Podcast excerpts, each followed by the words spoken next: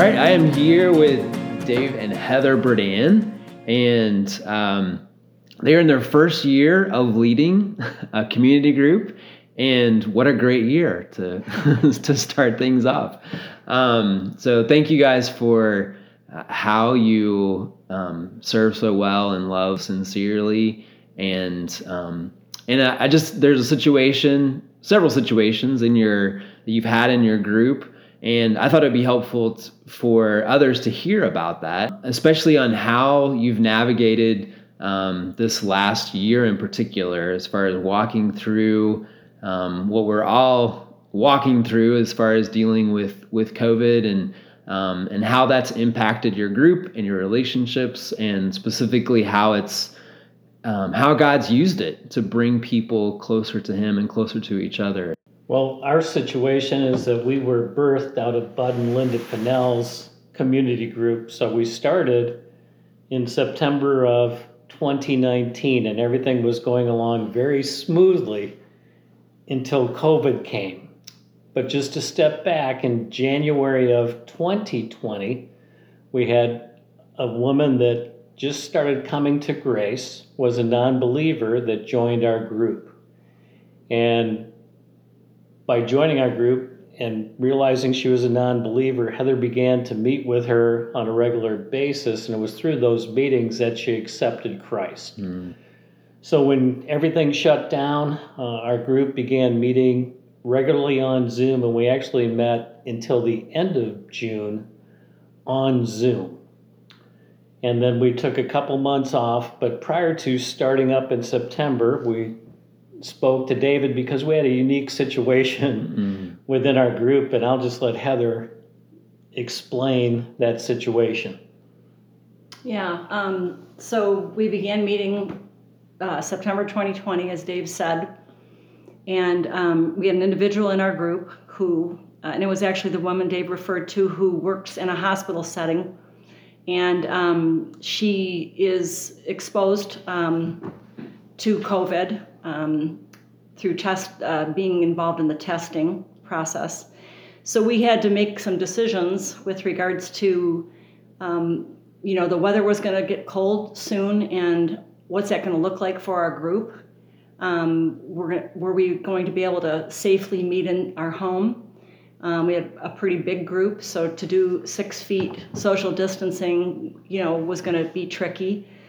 So we reached out to uh, David Michael here and asked him um, about how that might look and how other groups were doing it and what they were advising. We also um, reached out to a medical doctor who's a believer that we have a ton of respect for and asked his advice. And basically, the consensus was we do have a high risk group. We have older people. Uh, we have uh, one individual who's dealing with cancer um, and just other various issues. And so the question was, can we do this safely inside? And mm. so um, the response was, we have to be careful, and we should. There, there are certain things we should do. Um, and so what that looked like was we just decided to. Uh, the recommendation was to wear masks, that we would remain six feet apart, that we would um, decided not to serve refreshments or beverages, have hand sanitizer available, and just do our best to, to all be social distant, social distancing in our in our home. Yeah. So um, that's what we began doing. But there were certain people that had to choose from the beginning to Zoom. So we have a hybrid group where we had a handful of people, or probably just three to start, that were um, zooming into the meetings, and the rest of us were meeting. Um, as you started meeting, it just kind of came up in conversation of do you guys really want to wear masks is that is that kind of how it happened no or? i think we just told everybody the recommendation was to, from from the person we consulted with was to wear them but it was everybody's option and we originally asked people to where I'm coming in and going out. Yeah. Okay. Um, and then it became clear that nobody was real concerned okay. about it. So. And then the um, this one the one individual who worked um, in the medical arena, you asked her to wear a mask. Correct. Yes. Um, and everybody uh, was kind of agreed to that that she probably should just because of her. Um, I think it was based more on the recommendation that we got from the medical professional that Yeah. she should wear it because she was the one that was potentially at risk. So I spoke with her very carefully, Okay. um, on you know off to the side when I was with her one on one, and expressed that we felt like that was a good, like Yeah. d- despite what everybody else choo- chooses to do, we would like for you to wear it hmm um, and she, based on this recommendation. yeah, and she was she received that Very okay. well, very well. She said, "I'm I'm wearing it, you know, uh, PPE all day. I'm used to it. I'll be fine." But the thing to really, I think, also point out is that um, this individual, being a new believer, um, was very anxious to grow. She would come to every meeting, you know. Basically, she when she came into the group, we were zooming, I think, already. So she was always there on the Zooms. Every time she and I would met, meet together, she would come prepared, um, you know, going through a Bible study together, just super hungry, super anxious to grow, Yeah. involved in other elements of, of groups of the church that she was being, she's been very faithful, Hmm. never wants to miss. Hmm. Um, but then she came and she's starting to open up to the group um, and share some really difficult things. And then this past week, um, she came, or she, before we met, I got a text from her saying, It just is too hard for me to wear the mask. So I think I'm going to stop coming and I'll just be Zooming if I can get my computer fixed. And Oh. um, I feel like I've begun to open up to the group, but I feel hidden behind this mask Hmm. and I just can't do it, is what she said, which you know was very concerning. When you know when I got this text, it was just before we we began to meet. So at the end of the evening, we expressed to the group what what this gal had said, had texted that she was no longer comfortable wearing the mask. So we had a really, honestly, it was an amazing conversation that lasted about an hour about the importance of putting her first and not being fearful um, and trusting God with this. And there was a, there was a lot of back and forth, and there were some challenging questions asked, but really ultimately, um, and I had just read Piper's coronavirus Uh-huh. book, Yeah. Christ and coronavirus, and that was a turning point for me because he talked about the need to take risk in ministry and loving others well. Mm, yeah. and that just you know it helped me to really see the need.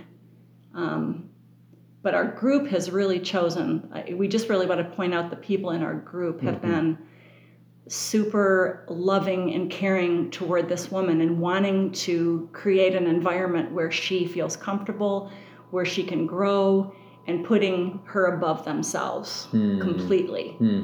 and, and any concern they might have Yeah.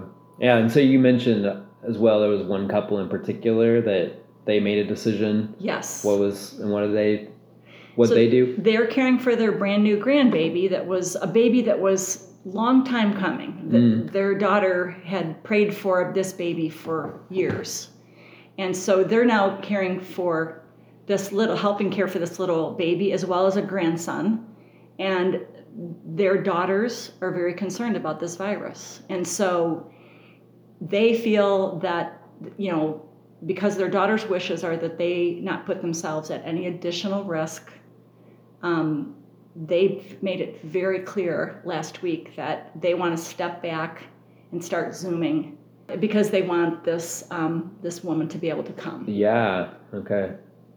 I mean, the group, I can just, it just sounds like they have um, gathered together, talking about this together. It's not you guys making these decisions, but No, together you're, definitely you're talking through it and, and caring um, for, for this individual.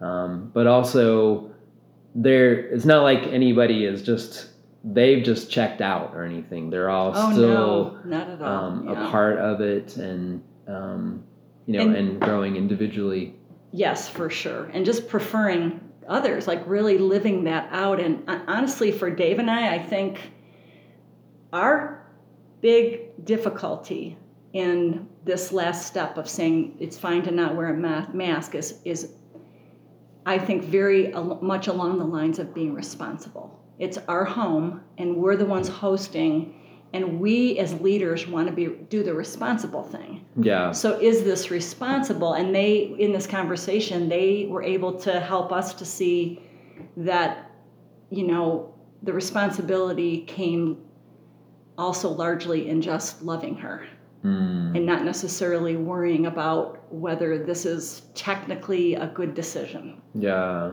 Mm. to have someone either wear or not wear a mask. Mhm. That's that's possibly more at risk. Yeah.